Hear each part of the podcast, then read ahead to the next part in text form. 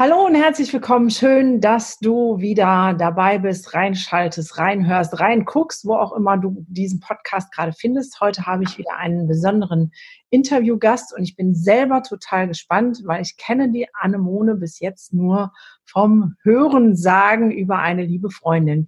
Erstmal schön, dass du da bist, liebe Anemone.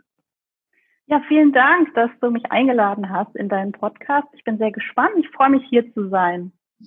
Ja, ich auch. Und das ist nur für das kleine Intro der Podcast Entwicklungssprünge für alle Lehrer, Eltern, Erzieher, Pädagogen, schlicht für alle, die mit Kindern und Jugendlichen leben oder arbeiten oder dir ihr eigenes inneres Kind noch nicht vergessen haben und all diesen zu wahren Entwicklungssprüngen verhelfen wollen.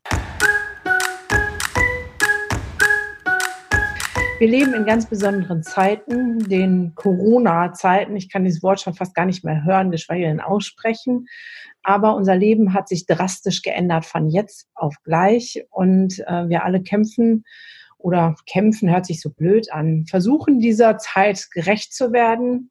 Und ähm, deswegen war es mir ein Anliegen, die Anemone dazu zu holen, weil die hat einen ganz besonderen Job. Aber bevor ich das jetzt erzähle, was ich über Dritte weiß, wäre es ja viel einfacher, wenn du dich mal vorstellst, wer du bist und was du genau machst. Ja, ich bin Anemone. Und ich habe hier vor ein paar Jahren in Hamburg ähm, Vergissmein gegründet erfunden und in die Welt gesetzt. Und Vergiss My Nie ist einfach ein Ort äh, für besondere Ausnahmesituationen, andere vielleicht als bis jetzt, nämlich das ist ein Ort für Trauer und auch für Trauerbewältigung und eben auch, was damit zusammenhängt, ein Ort für Erinnerung, Gestaltung, mehr oder weniger. Wir sind hier, ähm, wir sind hier ein paar Leute und ähm, die sehr stark daran glauben, dass es einfach gut tut, wenn man ähm, der Trauer ganz offen begegnet, ohne jetzt irgendwelche Floskeln und ohne irgendwelche Masken. Und wir glauben halt auch ganz stark an die, an die Power und die Kraft von ähm, guter Gestaltung. Das heißt also, wenn etwas liebevoll und sinnvoll gestaltet ist, wie auch immer, ob es jetzt eine Beratung ist, wie sehr sinnvoll gestaltet ist oder eben ein ein Ritual, was du, ähm, was du machen kannst und was jetzt keine Arbeit, sozusagen keine Beschäftigungsmaßnahme ist, sondern dir wirklich auch nochmal eine Erkenntnis bringt. Mm, das hat uns immer so ein bisschen gefehlt auf dem Gebiet. Mit Trauer möchte man sich ja auch nicht so gerne beschäftigen. Meistens kommt es dann, wenn man selber betroffen ist. Und deswegen haben wir gesagt, wir machen hier so einen kleinen oder einen großen inzwischen, einen großen Raum auf, wo das eben möglich ist. Und in dem Zusammenhang haben wir uns auch auf Erinnerungsarbeit spezialisiert. Das heißt, wenn du in der Trauer bist, ähm, bleibt dir am Ende nichts weiter als deine Erinnerungen. Und manche Leute ähm, sind auch ein bisschen überfordert davon. Also dann hast du vielleicht so Andenken oder Erbstücke, die irgendwie ganz viel, ganz viel Bedeutung haben, aber du kommst nicht so richtig da dran. Und da helfen wir eben. Und wir glauben auch, dass Erinnerungsarbeit einfach unglaublich wirksam sein kann in der Trauerzeit. Also kurz gesagt, ich kann da sehr lange drüber sprechen. Ich treffe mich jetzt mal selber und sage, also wir machen, wir sind sozusagen Trauerexperten und demzufolge einfach auch Experten für so Situationen wie jetzt auch, für Ausnahmesituationen, für Krisensituationen, für Momente, wenn sich das Leben einfach schlagartig verändert und dreht und bestimmte Dinge, die vorher total selbstverständlich waren, gar nicht mehr gehen oder eben keine Bedeutung mehr haben. Ähm, und wir arbeiten da sehr kreativ, weil wir glauben, dass eben Ausnahmesituationen ganz kreative Lösungen brauchen.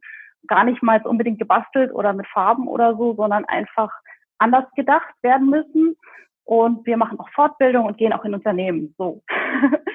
Okay. Das, ähm, Dann sag mal wir, wie viele sind denn wir? Ich, ich spreche jetzt. Also, Genau, wir sind ähm, ein Kernteam von drei bis vier, also drei bis fünf Menschen, ähm, eigentlich fünf. Jetzt momentan sind wir ein bisschen reduziert wegen der Zeit, da sind wir nur noch zu dritt. Und es gibt einfach einen ganz großen Pool an freien Menschen oder äh, so Leuten, die uns eben temporär unterstützen. Zum Beispiel im festen Team hier äh, sind wir alles eher kreative Menschen und Coaches. Und wenn ich jetzt mal so richtige Trauerbegleiter brauche, also ich selber bin auch Trauerbegleiterin, ausgebildete und ähm, die buche ich mir dann dazu, weil manche Fälle einfach spezielle Menschen erfordern. Also so, wir sind eigentlich ganz reduziert wenig Menschen hier, aber wir sind sozusagen, haben einen großen Wirkungskreis und können uns viele tolle Talente ähm, sozusagen dazu holen. Okay. Das heißt, und, und du selber, ähm, wenn wir jetzt noch ein bisschen was über dich erfahren wollen, bist, ähm, lebst alleine mit drei Hunden und einem Schwein oder äh Ich glaube, mein Mann fände es nicht so gut, wenn ich ihn jetzt als Schwein betitel, aber der Rest stimmt fast. also ich, ähm, ich lebe in Hamburg und zwar seit zehn Jahren und das ist meine absolute ähm, Wohlfühlstadt. Hier bin ich angekommen und war das erste Mal so richtig zu Hause. Ich habe einen Mann, den habe ich schon ein bisschen länger. Ich habe ihn vor ein paar Jahren geheiratet und äh, bin sehr glücklich. Und dann haben wir auch noch einen Hund, der ist ziemlich eigen, aber den, der macht uns auch sehr glücklich. Und ich komme, äh, wie mein Mann ist, immer noch eigentlich aus der kreativen Ecke. Das heißt, ich habe Kommunikationsdesign studiert und war dann lange Texterin und habe meine Ideen ähm, sozusagen an die Kommunikationsbranche, Werbebranche in Hamburg verkauft ähm, und ähm, habe dann eben auch durch eigene Erfahrung, weil also irgendwann kommt ja der Punkt in der Werbung, wo man sich fragt, ähm, ist es das jetzt oder gibt es vielleicht noch ein bisschen mehr? Und meine Kernkompetenzen sind einfach äh, tatsächlich Trauer und Tod und ähm, kreative Lösungen finden für Probleme, die keine Blaupause haben so, oder okay. keine Checkliste da haben. Selber, also jetzt von der kreativen Schiene so dahin zu kommen, hattest du da jetzt selber so Berührungspunkte mit, dass du dich dahin bewegt hast? Also was war dein Grund, dich jetzt mit Trauer zu beschäftigen? Das äh, hört sich ja also ich glaube, ja, ich genau. Ähm, ich glaube, jeder Mensch, der sich mit diesem Thema äh, irgendwie professioneller beschäftigt hat, eine Geschichte, die habe ich auch. Also ich habe einfach schon sehr früh mit dem Thema Verlust Kontakt gehabt. Leider, ich habe mit 17 meine Schwester verloren, also völlig überraschend über Nacht. Und das hat mich ähm, völlig aus der Bahn geworfen und hat einige Jahre gedauert und äh, bis ich da äh, überhaupt ran konnte und wollte. Und in der Zeit habe ich ungefähr alles mitgenommen, was man so jetzt an ähm, Symptomen und Not-to-Dos und wie auch immer. Also das war so ein, ein, ein totaler Weg scheitern, ja, den ich da hingelegt habe, einfach aus Unwissenheit und fehlender mh, hm, Angebote auch damals, ja. Also und dann später ähm, gab sozusagen den, die, die, die, die genau kehrtgewendete Version, dass meine Mutter äh, schwer erkrankt dann äh, zehn Jahre später und wir haben sie ein bisschen begleitet, äh, waren aber auch total hilflos eigentlich und es war sozusagen das Gegenstück dazu. Man konnte sich, man konnte ihr beim Sterben zuschauen, ja. Und sie hat sich dann auch ganz lange gewehrt zu sterben und hat noch extra äh, durchgehalten und hatte noch ähm, viele tolle Tage. Und am Ende ähm, haben wir damals, so wie es uns eben zehn Jahre früher total geschreddert hat als äh, Restfamilie, haben wir damals gesagt, so, das passiert uns jetzt nicht nochmal. Jetzt machen wir mal alles anders. Das heißt aber auch, dass wir miteinander kommunizieren und hier zusammen Zeit verbringen und so. Und das war ein, ähm, das hat da alles in Süddeutschland stattgefunden. Äh, mein Bruder und ich sind angereist. Für mehr, haben uns einfach Zeit genommen für mehrere Wochen, Monate. Das ging zum Glück und haben, ich erinnere diese Zeit einfach als unglaublich wertvoll, ja. Es war für mich, da hat sich ein Buch geschlossen. Also ich habe selber sehr hart an meiner eigenen Trauer gearbeitet, schon vorher und danach wollte ich eigentlich nichts mehr mit dem Thema zu tun haben, wie so viele, aber das geht natürlich nicht und dann stirbt deine eigene Mutter und du bist wieder in dem Thema und die entscheidende Gedanke war, glaube ich, einfach zu sagen, so, und jetzt erhalten wir aber unsere Handlungsfähigkeit und machen alles anders. Und dieses Andersmachen in diesem kleinen oberschwäbischen Dorf hat halt total viel bei mir bewirkt, weil zum Beispiel gab es diesen, diesen legendären Moment beim, bei der Blumenfrau, die halt so standardmäßig immer ihre Gestrüppe steckt, ja, anders kann man es irgendwie vielleicht nicht bezeichnen. Von meiner Sicht aus war das immer so ein bisschen Standard und eng und fies und schlimm. Und äh, da haben wir gesagt, äh, bin ich hingegangen, habe gesagt, okay, ich möchte das jetzt anders haben, möchte gerne, dass über den Sarg eine Blumenwiese läuft. Ja, ist mir egal, wie Sie das hinkriegen, das darf das und das kosten. Und rufen Sie mich an, wenn Sie irgendein Problem dabei haben. Also da war einfach auch äh, eine andere Power dahinter. Wir haben die Sachen irgendwie konkret angenommen und also die Ende von der Geschichte war, dass die angerufen haben, ihre eine Mitarbeiter von dieser Blumendame und ähm, und ich schon dachte, oh Gott, jetzt ist irgendwas schiefgegangen und sie meinte nur, ich wollte mich bei Ihnen bedanken, ich durfte noch nie in meinem Leben so was Schönes machen. Und ich dachte mir so, wow, das hat einen Effekt, wenn du was machst, wo du das Gefühl hast, es ist jetzt richtig. Das macht diesen Schmerz nicht anders. Aber wenn etwas in einer total sinnbefreiten Zeit für dich persönlich, ja, wenn du das Gefühl hast, du machst, das, was du machst, ist jetzt aber wichtig und ergibt Sinn für dich, dann ist das schon Teil der Trauerarbeit. Und so schlimm wie dieser erste Verlust war, so ähm, schön war die Trauerverarbeitung, die völlig unbegleitet war, ne, für uns als Familie bei meiner Mutter. Und ähm, dann, dann habe ich so meinen Frieden gemacht mit der Trauer und festgestellt, es ist auch okay, sich damit auszukennen, und zwar beide Seiten. Und, ähm, und in mir hat dann irgendwie so, habe ich gedacht, das ist doch, das ist doch eigentlich eine super Kombi, ja, diese Kreativität, also im Sinne nicht von malen, basteln, stricken, sondern ähm, neue, neue Lösungen finden für Probleme, die halt sonst keiner lösen kann, ne? Und irgendwie auch äh, die Perspektive wechseln und einen Ausweg finden, da wo du vielleicht sonst immer nur Dunkelheit gesehen hast, ja, ein kleines Lichtblick, vielleicht einen kleinen Lichtblick finden. Das ist enorm hilfreich und auch den Dingen einfach anders begegnen, ja. Also ich nehme immer das Beispiel der Trauer. Viele Leute haben Angst vor der Trauer, das ist ja auch richtig, äh, weil sie macht halt auch Angst und versuchen sich halt zu wehren. Das ist wie beim Judo, es gibt auch diesen Selbstverteidigungsgriff, wo man irgendwie lernt, wenn der Angreifer dich jetzt anfällt, dann kannst du dich natürlich wehren, aber das kostet dich unglaublich viel Energie und am Ende hast du vielleicht keine Chance.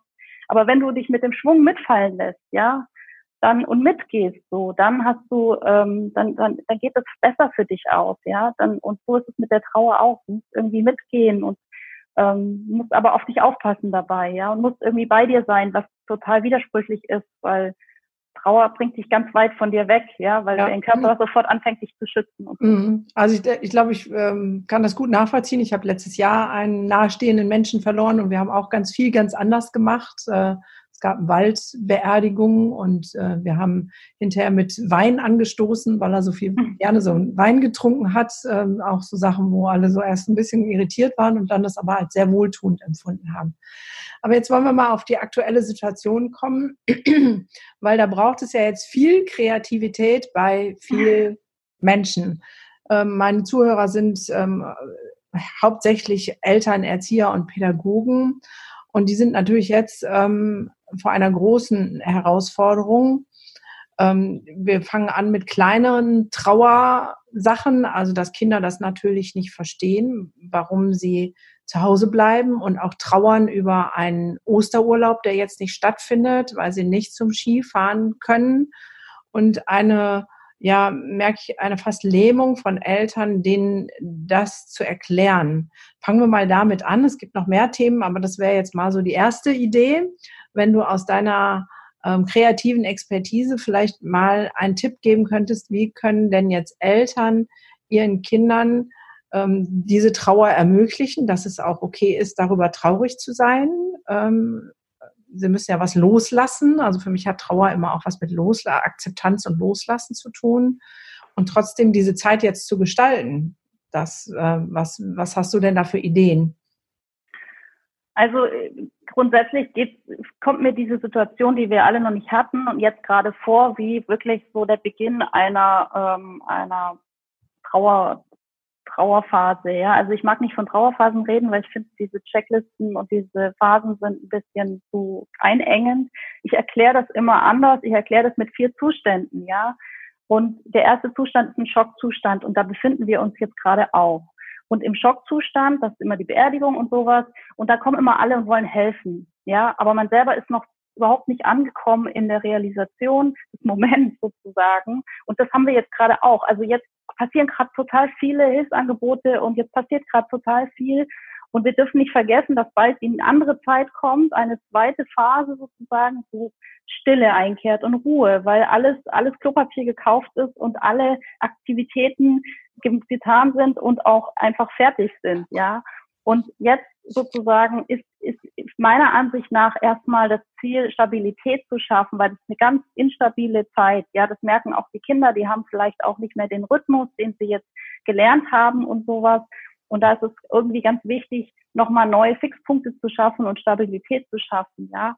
Und was so Sachen und, und auch offen zu sein und denen das erklären, dass, dass jetzt sozusagen der Verlust der, der, der Nähe, äh, Gemeinsamkeit oder Gesellschaft geschwisterlichen Gemeinsamkeit, vielleicht auch der Kindergeburtstag fällt jetzt aus und so, dass man das erklärt und dass man ähm, einfach auch dazu, das, das mal so nicht weg erklärt, sondern erklärt so, dass es auch Raum bekommt. Und dann kann man auch sagen, okay, ähm, man kann vielleicht ein, wir sagen jetzt in der Trauerarbeit Ritual, das ist in einem Coaching ein Szenario, das kann man dann dazu machen und mal mit dem Kind überlegen, wie, wie, was wäre denn jetzt eigentlich gewesen? Was würden wir jetzt gerade machen? Also so ein bisschen in diese Welt reingehen von dem, was jetzt nicht mehr stattfindet und dann aber auch sagen, sagen, wie man sich jetzt fühlt, ja, dass das nicht stattfindet und dann aber auch sozusagen dem ein Gegengewicht geben. Hey, was machen wir dann, wenn es wieder geht? Ja, also immer auch sozusagen reingehen in das Gefühl, ähm, nicht weg, nicht wegreden, nicht weg äh, sondern wirklich reingehen. Warum bist du jetzt traurig? Ja, weil ich kann die Oma jetzt nicht sehen.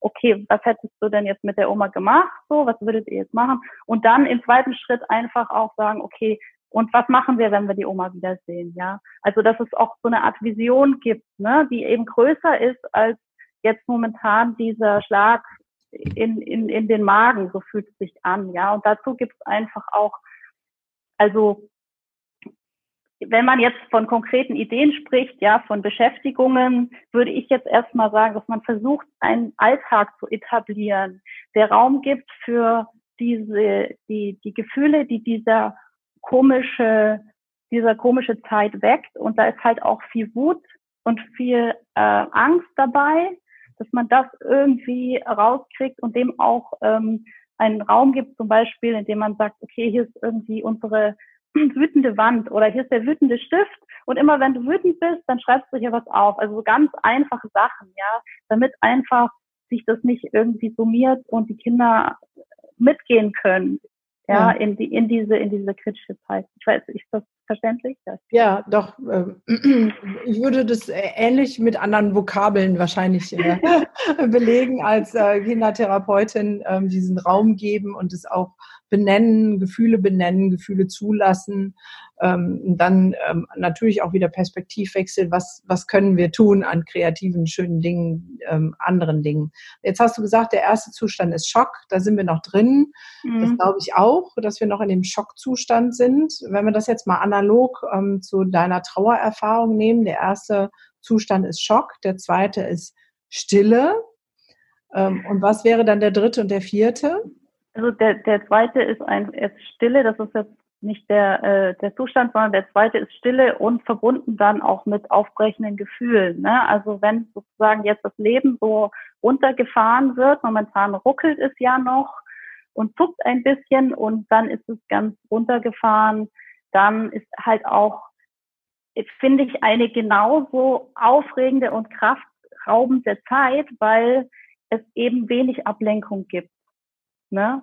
Also jetzt kann man noch rausgehen und sagen, oh, wir brauchen jetzt aber noch Vitamintabletten oder oh, wir brauchen doch noch mal Klopapier.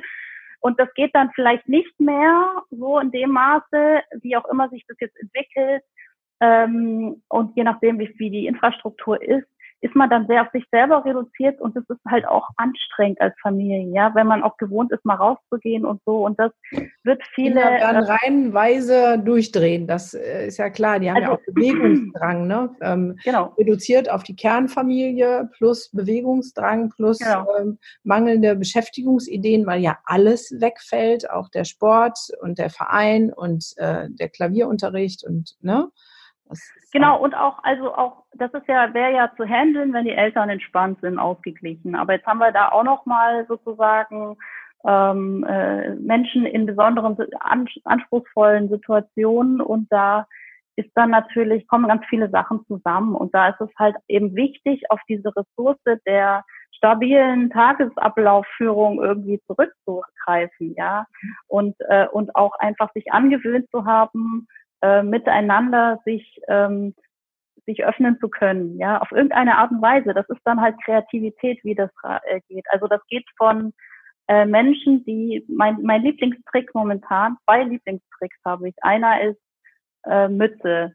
Also es gibt eine Mütze, das ist die sozusagen die ähm, die, die macht unsichtbar, ja. Und wenn du echt deine Ruhe brauchst, gerade in Räumen, wo du einfach kein eigenes Zimmer hast oder irgendwie nicht weggehen kannst, keine Tür zumachen kannst, wie auch immer, dann setzt du diese Mütze auf und vorher wurde eben ausgemacht, dass die, dass du nicht ansprechbar bist und nicht da bist, ja.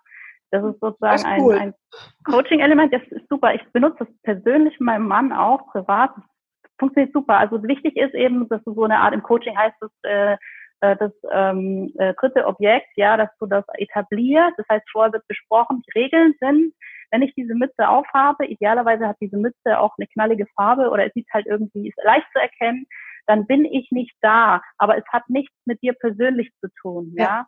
ja? Ich bin einfach nicht da. Und das äh, nimmt so den kompletten Stress von, ähm, von dem, oh, du liebst mich nicht oder warum bist du jetzt gerade nicht für mich da und sowas, sondern du gehst, du gehst in eine Situation und der andere hat die Mütze auf und denkst dir, ah, stimmt, der hat die Mütze auf. Dann sage ich ihm das später oder ihr und so. Und das kann man auch gut mit Kindern machen, um einfach zu sagen, ähm, du hast hier in einem engen, engen Raum, wo ganz wenig geht, hast du aber eine Handlungsmöglichkeit. Ne? Und das ist ein Beispiel mit einem kreativen cool. Umgang. Und da kann man ganz viel entwickeln. Da gibt es halt ganz viele Sachen, die für manche voll gut funktionieren und für manche nicht. Und da muss man so ein bisschen rumprobieren. Und Ziel muss halt eben immer sein, dass das eine Wirkung, also dass das äh, was ist, dass das das Richtige bewirkt. Ne? Bei der Mütze ist es jetzt so, dass du das Gefühl hast, du hast mal echt wirklich Ruhe und kannst das selber bestimmen und bist halt nicht greifbar immer. Und es gibt halt andere Sachen, die eben anders wirken und so. Und also mein zweiter Tipp weiter, ist ja, genau. Genau, der ist jetzt gerade ganz aktuell, aber der ist jetzt nicht so nicht so super kreativ. Mit dem hätte ich anfangen sollen. Seid ihr vielleicht enttäuscht? Mein zweiter Tipp ist tatsächlich, das mit den Handschuhen, um sich nicht permanent ins Gesicht zu fassen. Ne? Also dass man sich ähm, auffällige Handschuhe anzieht. Ich habe so zwei Plüschdinger und die auch irgendwie mal anlässt, also drinnen Handschuhe auch hat, dass man sich sozusagen nicht permanent ins Gesicht fasst, weil das halt auffällt, ähm, dass es dir eher auffällt, wenn du jetzt mit einem Handschuh deinem Gesicht nahe kommst, als wenn du einfach dir sonst ins Gesicht greifst. Ne? Also das ist Dann ähm, habe ich mir jetzt dreimal ins Gesicht gegriffen. Das ist so. also das ist so, das ist so ein, ein, ein Ding für dich selber, aber es gibt halt, ähm, es gibt halt so ganz viel zu entdecken, ne, was so ähm, gerade mit Kindern, was da hilfreich ist. Ja, also auch so eine Art Foodbox, ja, wo jeder mal reinbrüllen darf oder sowas. Das klingt so klein und und und klein klein für uns Erwachsenen, die immer ganz, ganz die große Show wollen, aber erfahrungsgemäß sind die kleinen Dinge, die die man halt immer anwenden kann, die sind am wirkungsvollsten und weil sie am einfachsten sind und so. Ja, lass doch mal zurückgehen. Also, also die Tipps finde ich alle mega cool, aber erste Phase Zustand Schock, zweite ja. Stille plus Gefühle zulassen. Was ja. kommt danach?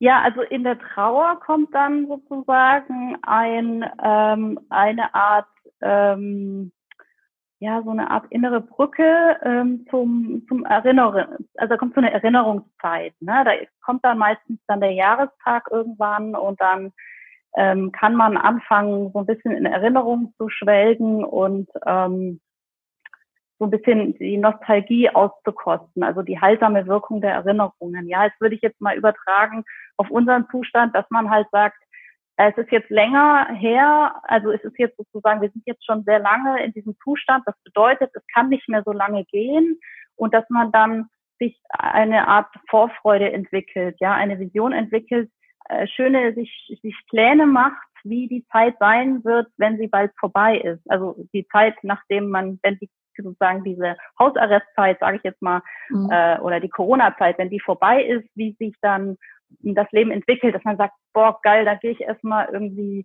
shoppen oder wir fahren erstmal wieder ans Meer oder so. Also dass man das so ähm, dass man wirklich seine Vision da nochmal ähm, sich da reinträumt. Gerade am Ende, wenn man irgendwie ausgelaugt ist, weil es halt schon wochenlang so ein Zustand ist, glaube ich, kann das hilfreich sein, sich wegzuträumen. Ja, das mhm. würde also ich dann Träumen so erlaubt.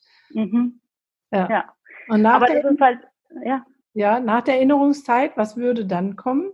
Also in der Trauer kommt dann meistens, also wir reden hier über einen großen Zeitraum. Ne? Das ja. ist jetzt nicht drei Wochen schnell mal durchtrauern, sondern das große Zeitraum in der Trauer kommt dann sozusagen das, ähm, das erste Mal so der Moment, also dass du halt dir eine Zukunft vorstellen kannst. Und das ist sehr interessant, weil in der Hirnforschung, in der Demenzforschung haben sie auch herausgefunden, dass du sozusagen, das, also dass das äh, die, die, die, die, der Teil des Gehirns, der für deine Visionen oder deine Träume oder das, was morgen ist, äh, zuständig ist, nur funktioniert, wenn dein Gehirn, also deine Erinnerung funktioniert. Na, das ist irgendwie miteinander verknüpft. Ähm, und das eine bedingt das andere. Das heißt, wenn du jetzt vorher durch diese, also wenn du sagen, dich zurückerinnerst, ähm, wie es war, dann kannst du auch wieder Visionen entwickeln, wie du es wieder haben willst. Ne? Also in der Trauer jetzt. Und in der Trauer ist es auch so, dass du dir am Anfang überhaupt nicht vorstellen kannst, wie dein Leben jetzt aussehen soll. Und ich glaube, für viele Leute ist es jetzt auch so, also auch ganz hart gesagt, wirtschaftlich ist halt jetzt für viele die Zukunft zusammengebrochen oder auch, ja, also auch von der Angst her und so. Und dass das halt dann sozusagen der letzte Schritt ist, einen inneren Frieden zu machen, ja, und dran, dran zu glauben, dass das geht und dass man sich sozusagen den neuen Umständen gut anpassen kann. Mhm. Okay. Das wäre so der letzte das, Schritt. Okay, da sind wir noch lange nicht. Dann äh, gehen wir nochmal zurück sozusagen zum äh, Schockzustand. Ja. Ähm, jetzt ist es ja, ich habe ja auch schon viele Menschen ähm, begleitet, ähm, wo Menschen gestorben sind, die ähm, von dem Schockzustand eben nicht in die Stille und in die äh, Gefühlswelt eingetaucht sind, sondern in so einen Verdrängungsmechanismus und Ablenkungs- Modus. Ähm, so, ne? Klar, unsere Ablenkungsmöglichkeiten sind äußerst gering, aber sie sind dennoch da. Wir können uns jetzt äh, vor die Wegballern. Ja. Ne? Wir können uns jetzt vor die Flimmerkiste wegballern. Ähm, genau. Bei Lehrern merke ich, ähm, dass die versuchen, in wilden Aktivismus das Gleiche, was sie als Offline-Schule jetzt machen, online irgendwie zu ähm, darzustellen und zu präsentieren und die Kinder, ich hätte beinahe gesagt, über den verlängerten Arm des ähm, medialen Kanals äh, mit ihren Forderungen zu drangsalieren. Das hört sich jetzt ein bisschen gemein an, aber ähm, so, ne, ähm, es ist ja immer noch viel Aktivismus möglich. Ich selber merke, ich habe die Woche jetzt mehr gearbeitet, also ich kann mich da voll wieder entdecken in dem Schock und in dem, oh, jetzt will ich überall helfen, da bin ich gerade voll mhm. drin und denke so, okay, ähm, aber wie kommen wir jetzt in die Stille rein, auch in Form von, ich lasse zu und ich nehme wahr und ich, ich fühle. Ich weiß für mich, ähm, damals, also letztes Jahr hat mir das geholfen, mich da rein zu begeben in diese Stille und in das Fühlen und auch mal meine fünf, acht, zehn Strophen zu weinen und die Wut rauszulassen und all das, was dazugehörte. Jetzt bin ich ein Mensch, der das sowieso sehr bewusst tut und sehr bewusst lebt. Aber wie können, was wäre dein Tipp für die Menschen, die jetzt zuhören? Wie schaffen wir den Übergang zu dem Schock in die Stille? Weil ich glaube, nur dann schaffen wir das auch mit dem Erinnern und die Zukunft vorstellen. Das ist ja eine mhm. Kette. Und wenn wir den ja, Teil ja. auslassen, ähm, dann wird es schwerer. Genau, also richtig, was du sagst. Ne? Es ist jetzt gerade so ein Aktionismus angesagt, der auch teilweise mehr für den, der aktiv ist, äh, sinnvoll ist, als die, die damit sozusagen damit reingezogen werden. Ne? Also für die es vermeintlich ist. Ne? Und was, was der Aktionismus ja auch äh, sozusagen suggeriert, ist, dass du total, also es ist jetzt totaler Kontrollverlust, ja. Also jetzt ist wirklich Kontrollverlust. Keiner hat eine Ahnung, was morgen ist und es ist so wie so ein Spielball mit in Wellen, ja. So kommt man sich vor. Und deswegen ist es immer noch, also ist der Gedanke halt, ja, da mache ich jetzt ganz viel und dann muss ich nicht nachdenken und dann muss ich da nämlich dem nicht, nicht, nicht stellen. Und es wäre jetzt auch fatal zu sagen, so, jetzt alle Aktivitäten auf Null und jetzt stellst du dich mal deinen Gefühlen, ne? Sondern, und das ist ja das, was Angst macht und das ist ja auch das, was Angst macht, weil man das Gefühl hat, man kann es nicht kontrollieren, man weiß nicht, welche Monster man da weckt, ja. Und vielleicht, vielleicht, wenn ich das jetzt mich hinsetze, alleine in meiner Wohnung, weil ich bin Studentin und Single und sowieso irgendwie ein bisschen vereinsamt, und, und dann mache ich jetzt die Gefühlskiste auf, ja, was weiß, wer weiß, ob ich da jemals wieder die zukriege, ja. Also das ja. ist natürlich völlig klar. Und deswegen ist der Tipp sowieso immer, sich dafür äh, Zeit zu nehmen. Und zwar, also ich sage das auch meinen Klienten dann, ähm, wenn das für sie ähm, sozusagen dran ist, äh, mit der mit der Eieruhr, ja, dann stellst du die Eieruhr auf 30 Minuten oder auf 60 Minuten und widmest dich diesem Thema. Und wenn die klingelt, ist ein anderes Thema dran. Das ist gerade nicht so einfach, weil das Thema ist Corona. Aber man kann ja zum Beispiel den Raum wechseln oder dann eben eine Stunde Fernseh gucken oder wie auch immer. Also, dass man das Gefühl hat, ich gebe dem Raum so häppchenweise, wie so bei so einem kleinen Buffet, ja, dann esse ich mal den Frosch und dann kann ich aber auch wieder was anderes machen, ja. Das ist, klappt natürlich nicht so hundertprozentig und so, aber das gibt, also, ne, also nicht sofort so und ähm, der Mensch ist ja auch keine Maschine, der das so eins, eins, eins durchrechnet, aber das gibt unglaublich viel Halt und auch das Gefühl, wieder Kontrolle zu haben und diese Stunde oder halbe Stunde oder wie auch immer man die dann ähm, gestaltet, kann auch sein, bei meinen Trauern ist es oft so, ich sage, wenn du jetzt einen stressigen Alltag hast, ja, und dann drückst du die Trauer so weg, weil es natürlich nicht geht, wenn du als Geschäftsführerin plötzlich einen Heulanfall hast, ja, dann gehst, kannst du ja zum Beispiel dir überlegen, ob du abends einfach mal traurige Musik hörst und diese Tränen abweinst, ja. Und dann hast du irgendwie deine Stunde, die ist nur für dich und deine Trauer. Aber deine Trauer die, die, die ist sozusagen dann, die hat halt eine Stunde Besuchszeit, ja. Also die ist natürlich da, aber sozusagen vielleicht der Schmerz hat dann eine Stunde Besuchszeit oder die, wo sie an die Oberfläche kommen darf. Und vielleicht ist es irgendwann mal so nett, dass es zwei Stunden werden, ja. Aber du versuchst es irgendwie ähm, dem Raum zu geben. Da ist natürlich vorausgesetzt, dass man das wirklich auch immer regelmäßig macht, ja, und nicht wieder so klein zurückdrängt.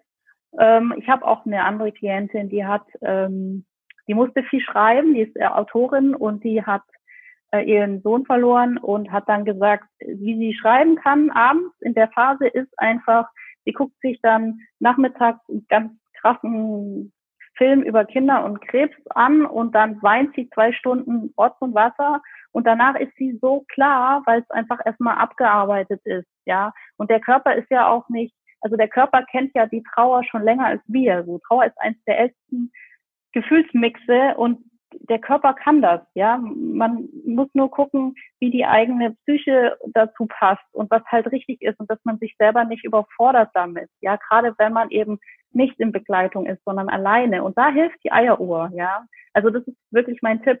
Ähm, ja. Dann heißt das eben jetzt übersetzt auf diese Corona-Krise, fragst du es sicher, dass man vielleicht zum Beispiel sich hinsetzt und sagt, ich mache jetzt ein Angsttagebuch, ja. Und mein Angsttagebuch, da schreibe ich dann immer auf, wie es mir gerade geht, aber so super ehrlich und das lese auch nur ich und so, das sieht keiner. Aber das mache ich dann immer jeden Tag zwischen 15 und 16 Uhr, ja. Oder am besten abends nach den Nachrichten, ja. Und dann schreibe ich mir das von der Seele, weil das A ist das, egal wie ich schreiben kann, ja, völlig wurscht. A ist Schreiben irgendwie gut, das regt was im Gehirn an, was Kreativität fördert. Und Kreativität ist ja ein super Mittel, um in Krisen eben seinen Weg zu machen und B ist es dann erstmal so gefühlt raus und auch geteilt, ja.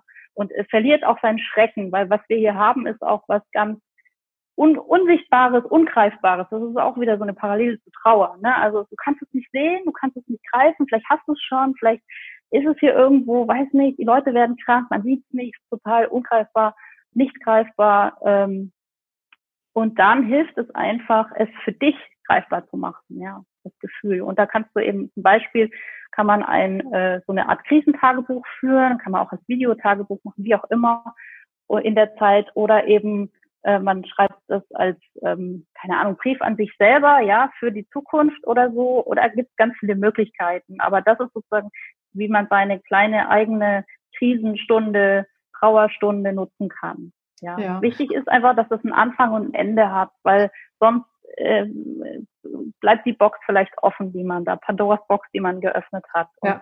sehr, sehr spannend, weil das nutzen wir auch in der Trauma, nicht Trauer, ja. sondern Traumaarbeit. Ja. Ähm, wenn sich Leute nicht trauen, diesen Dingen zu stellen, wir machen die Zeit, also wir reden da von Sekunden, die wir mhm. dann sagen, wie viele Sekunden traust du dir zu, mal reinzufühlen um dann direkt wieder die Ablenkung zu machen. Das ist bei uns auch eine Methode. Von daher, wer Angst hat, überflutet zu werden, an der Stelle fangt nicht mit einer halben Stunde an.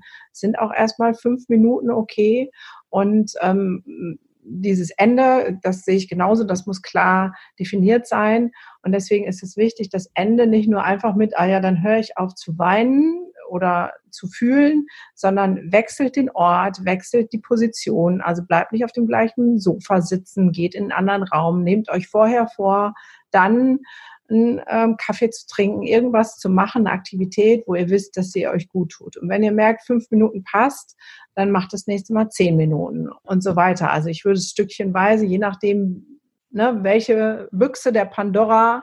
Ja, ähm, ne, jeder hat, glaube ich, so ein Bauchgefühl dafür, wie groß die Büchse ist. Und dementsprechend würde ich das zeitlich anpassen und runterschreiben. Finde ich auch immer super. Jetzt kenne ich aus meinem Klientel halt viele, die das dann nicht mit dem Zuklappen abschließen können und sagen können, das habe ich jetzt abgeschlossen. Deswegen würde ich an der Stelle empfehlen, es nicht abends zu machen. Sonst ja. nimmt man das eventuell mit in die Nacht hinein. Ähm, oder man müsste dann wirklich auch ein Ritual dazu haben, zu sagen, so, und da steht es jetzt und jetzt ist es raus aus meinem Kopf, hier ist es im Buch und da bleibt es jetzt auch. Ähm, ich entscheide mich darüber nicht weiter nachzudenken, was aber oft schwer ist. So. Genau, also was ich auch ähm, gut finde, ist zum Beispiel sich anrufen lassen nach einer bestimmten Zeit, ja, um einfach auch rauszukommen. Und auch vielleicht kann man ja auch, gibt, gibt jetzt auch, also ich meine, wir reden jetzt hier über allgemeingültige, allgemeingültig über Sachen, die jeder selber so für sich finden muss. Das ist natürlich sehr individuell, aber man kann zum Beispiel auch dieses Krisentagebuch ähm, ähm, in zwei Teile packen. Ne? Erstmal aufschreiben, was macht mir jetzt Angst oder wie fühle ich mich und dann auf was freue ich mich oder wo bin ich genau in einem Jahr. Ja, also dass man wirklich wieder guckt, da, du schreibst das auf, was, was dich belastet und endest aber eigentlich mit etwas, was du dir wünschst, ja, oder ein Wunsch für dich, ja. Und damit könnte man das sogar noch ein bisschen ähm, in, in das Hier und Jetzt transportieren. Ähm, bei Wunsch wären wir ja schon fast bei der ne, Zukunft, das Vorstellung mhm. in der vierten Phase. Vielleicht wäre ja. auch einfach zu sagen, ich hau erst alles raus, was mich belastet, was an Fragen und sonst was ist.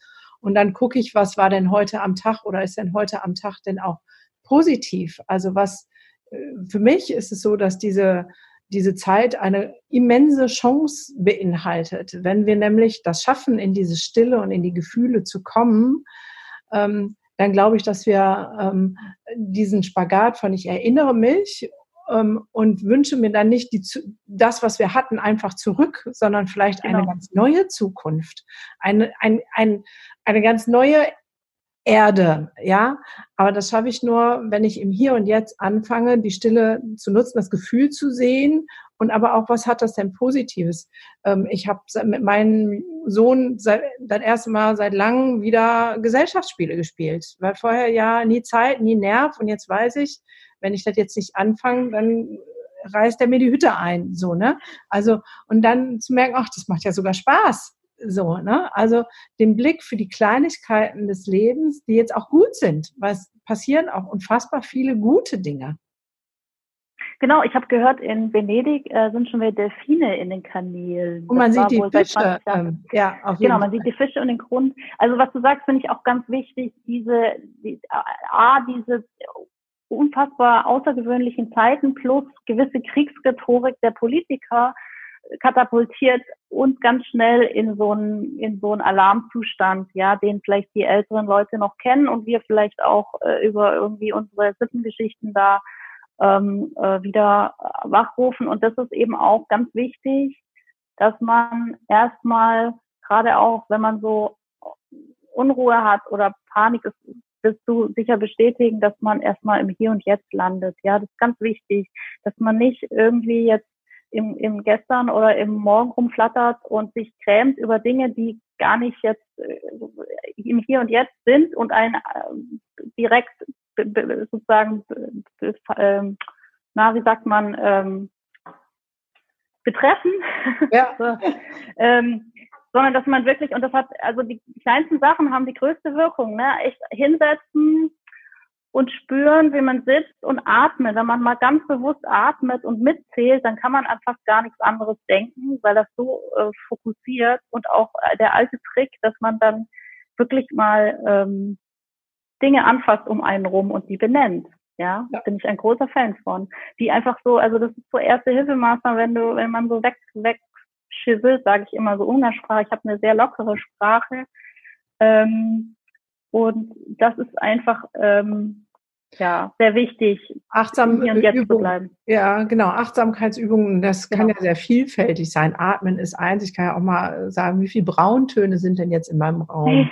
so, oder Blautöne. Das ist, macht auch äh, mit Kindern Spaß. Das alte Spiel, was ich genau. immer mit meinen, also äh, als ich Kind war und auch mit meinen Kindern beim Autofahren gespielt habe, ich sehe was, was du nicht siehst. So, also es schafft ja Achtsamkeit. Da gibt's ja ein ganzes Potpourri an, an Kreativität. Ich glaube, wir Älteren sind in der ähm, guten Lage, dass wir uns noch erinnern und wir dürfen das jetzt alles wieder rauskramen, was wir selber erlebt haben und vielleicht auch wirklich gut war und wir einfach vergessen haben, weil die Zeit so schnell war.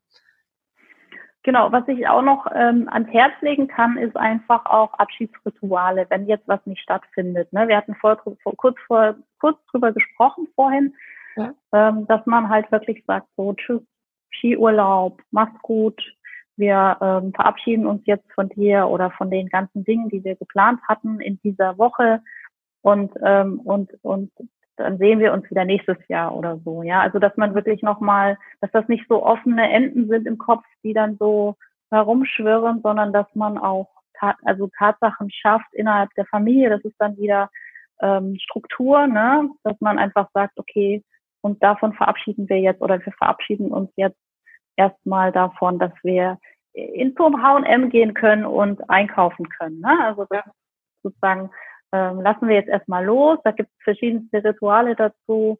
Ähm, Hast du mal ein, eine Idee für ein Ritual, damit das ein bisschen pragmatischer wird? Ja, also man kann das ja zum Beispiel ähm, also verschicken, ne? Also dann wirklich sagen, okay, ähm, wir schicken den, den Urlaub jetzt irgendwie an nächstes Jahr und dann bastelt man einen Briefumschlag und schreibt ein Briefchen und dann geht es los oder man ähm, faltet ein kleines Schiffchen und lässt das irgendwie ähm, beim Spaziergang nochmal äh, äh, los oder es gibt dann so Sachen wie Dinge anzünden und so, das finde ich ein bisschen brachial, aber ist natürlich mit Kindern super spannend. und ähm, ja, also einfach, ähm, das Ritual ist ja immer das Gleiche. Also du fasst etwas in eine Form, sei es jetzt, dass du sagst, singst oder aufschreibst oder etwas dazu bastelst oder malst. Mhm. Und dann ähm, gibst du ihm eine Zeremonie. Das heißt, du machst es zu etwas Wichtigem. Du, mhm. du wertschätzt es nochmal, indem du es zeremoniell, also wie mit einer kleinen Feier oder wie auch immer, oder einfach, dass sich alle treffen und so, ähm, wie bei einer Beerdigung ist ja auch eine Zeremonie, ja, und dann ähm, folgt ein Abschied. Das heißt, es gibt eine Distanz zwischen dir, eine, also eine räumliche, echte Distanz zwischen dir und dem Ding, was du, sagen metaphorisch jetzt für deinen äh, Gedanken oder wen auch immer ähm, hast zum Verabschieden. So, das ist sozusagen das, das ist das Grundschema, sozusagen die Mechanik und da kann man dann alles Mögliche drum drum, ja. machen. Okay, da kann jetzt jeder für sich selber mal gucken, was das Richtige ist. Was ist denn, wir kommen so zum Ende des, der, der Zeit. Ja. ähm, was ist denn dein Wunsch oder deine Hoffnung, ähm, was wir aus dieser Zeit, der Corona-Zeit mitnehmen ähm, und was sich vielleicht auch ändert? Oder denkst du, es wird alles gleich bleiben? Was ist so deine Zukunftsvision? Also es bleibt alles anders. Ne? Also es ist jetzt nicht so, dass es wieder, ich gehe nicht davon aus, dass es wieder so wird wie früher. Aber die Erfahrung zeigt, dass es das auch nicht muss. Ja, das ist jetzt ein ganz krass, man kann jetzt sagen, es ist irgendwie ein, ein Angriff, eine Attacke. Man kann aber auch sagen, das ist ein Veränderungsprozess, der so heftig ist gerade, dass er richtig wehtut, ja. Und ich, ich finde, ich guck, ich stehe da staunend äh, daneben und natürlich ist es hier äh, für uns auch total hart, aber ich muss ehrlich auch sagen, ich bin auch bei dir so, ich bin da total optimistisch und ich bin total gespannt, was es uns bringt. Ja, ich glaube, dass A ist erstmal so, dass viele Leute sehr stark sich mit sich selber auseinandersetzen müssen und das wird nicht nur zu positiven Sachen führen, Mhm. Und ähm, B ist das aber sozusagen auf Dauer wird es halt auch mal ganz, also das wird vielleicht, ich hoffe es, zu mehr, ja, zu mehr Verständnis für sich selber. Also wenn die Leute jetzt alleine sind, sind sie ja nicht alleine, sie sind, sie sind mit sich selber irgendwo. Und sie werden lernen oder feststellen, vielleicht, dass sie nicht allein sind, wenn sie mit sich selber irgendwo sind, sondern dass sie eigentlich alles haben, um so eine Krise zumindest körperlich und geistig gut zu überstehen. Ja, und das wünsche ich mir, dass das eine Art Erkenntnis ist. Und das Zweite, was ich mir wünsche, ist tatsächlich ganz profan und total naheliegend, dass Kassiererin und äh, Pflegedienst äh, ähm, auch prekäre Berufe sind, die einfach mal besser bezahlt werden sollten und mehr akzeptiert werden, so wie Ärzte und ähm, ja. Politiker. Also ohne diese Menschen, die gerade voll Klopapier einräumen im Akkord und dafür beschimpft werden, sind, wären wir alle, Entschuldigung, am Arsch. Und ich finde, das sollte gewertschätzt werden und das möchte ich gerne, wünsche ich mir, dass das ähm, bleibt, diese Wertschätzung und auch sich finanziell für die Menschen auszahlt.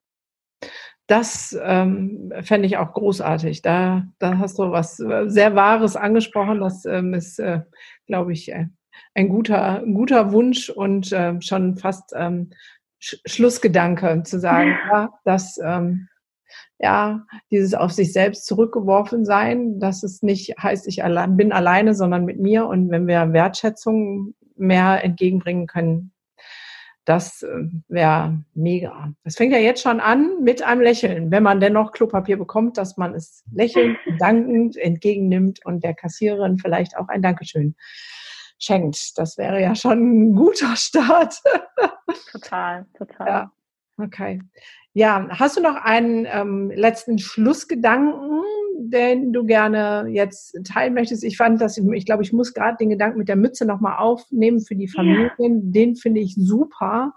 Ähm, gerade da, wo jetzt, ähm, ich habe den Vorzug, ein Haus mit Garten zu haben und jeder kann auf einer Etage sein und keiner braucht sich sehen, aber ähm, das ist ähm, Luxus, das ist mir schon sehr bewusst.